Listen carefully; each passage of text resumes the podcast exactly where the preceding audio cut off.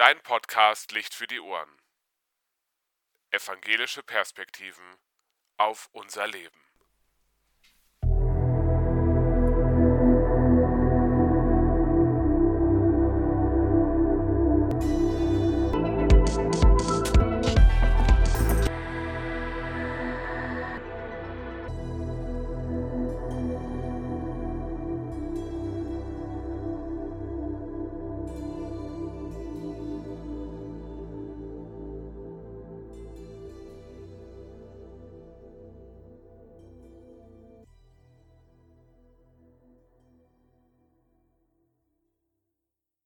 Wenn ich Ihnen von Hoffnung erzähle und Ihnen sage und Ihnen sage, dass in dieser Osterzeit für mich ganz klar bestimmt ist, nicht um Verzicht sich zu drehen, sondern mehr Hoffnung in die Herzen der Menschen zu pflanzen, da werden Sie mir sicherlich zustimmen und sagen, ja, Hoffnung ist gerade das, was uns fehlt in Deutschland, in Europa, auf der ganzen Welt.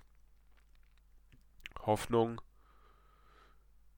dass diese Krankheit bald zu Ende geht. Hoffnung auf wieder einen normalen Alltag, auf ein Treffen mit Freunden, auf ein Getränk, einen Kaffee, einen Kuchen in einer Gaststätte, ein Restaurantbesuch, von Urlaub ganz zu schweigen.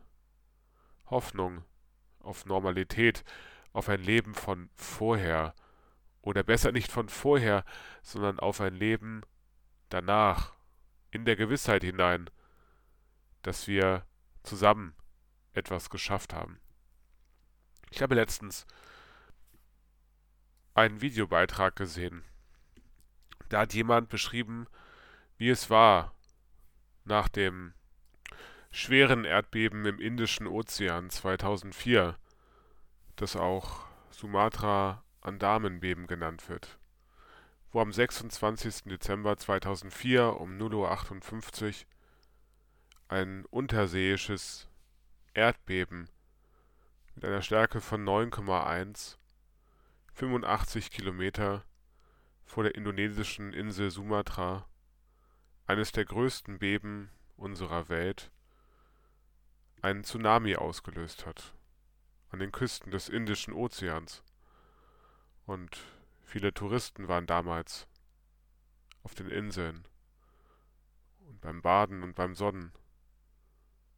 Und dann starben 230.000 Menschen durch dieses Erdbeben. Und es war eine große Katastrophe und sehr häufig im Fernsehen, und ich erinnere mich noch an die Berichterstattung, und eben jener Mensch berichtete davon, wie es war. Er und seine Eltern, sein Bruder, konnten gerettet werden von einem Schiff, was vorbeigeschwommen ist, mit einem Mann drauf, der seine Frau verloren hat. Und dieser Mann, ein Fischer, ein einfacher Fischer mit seinem Holzboot, rettete 25 Touristen. Und dann ging es weiter mit der Video Reportage.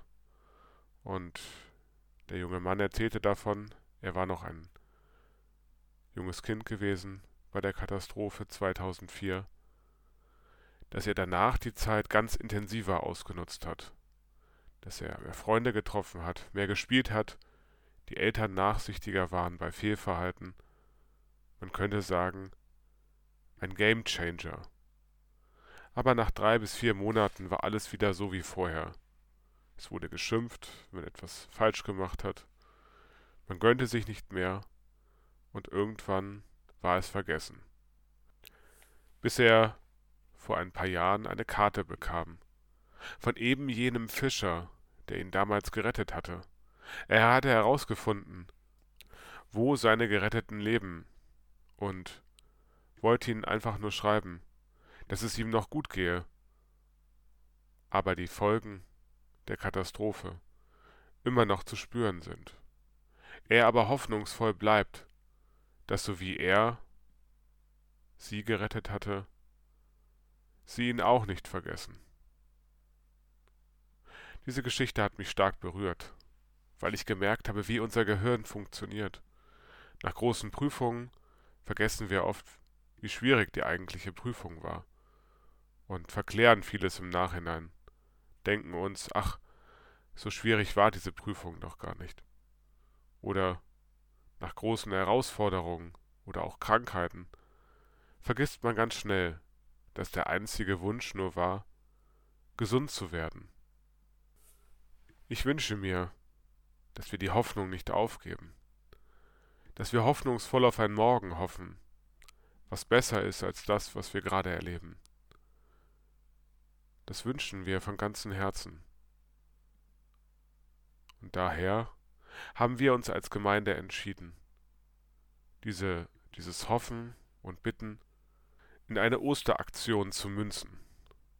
Wir bitten Sie, lieber Zuhörer, liebe Zuhörerin, uns als Gemeinde ein Hoffnungsbild zu senden. Und an Ostern, an der offenen Kirche, können Sie die ganzen Einsendungen, die dann gekommen sind, begutachten und feststellen, dass viele Menschen Hoffnung teilen und brauchen und Hoffnung geben. Denn wir wissen eines ganz genau als Christinnen und Christen. Wenn wir Hoffnung und Freude und den Segen austeilen, dann führt Gott uns die Hand, immer wieder neu. Denn alles, was wir in seinem Namen beginnen, das segnet Gott. Amen. Wenn Sie möchten, dürfen Sie uns gerne Ihr Hoffnungsbild zusenden. Entweder an das evangelische Pfarramt in Dippertz am Seemig 9 36160 Dippertz oder per E-Mail an maximilian.weber-weigelt.ekkw.de. Weitere Informationen finden Sie auf unserer Homepage.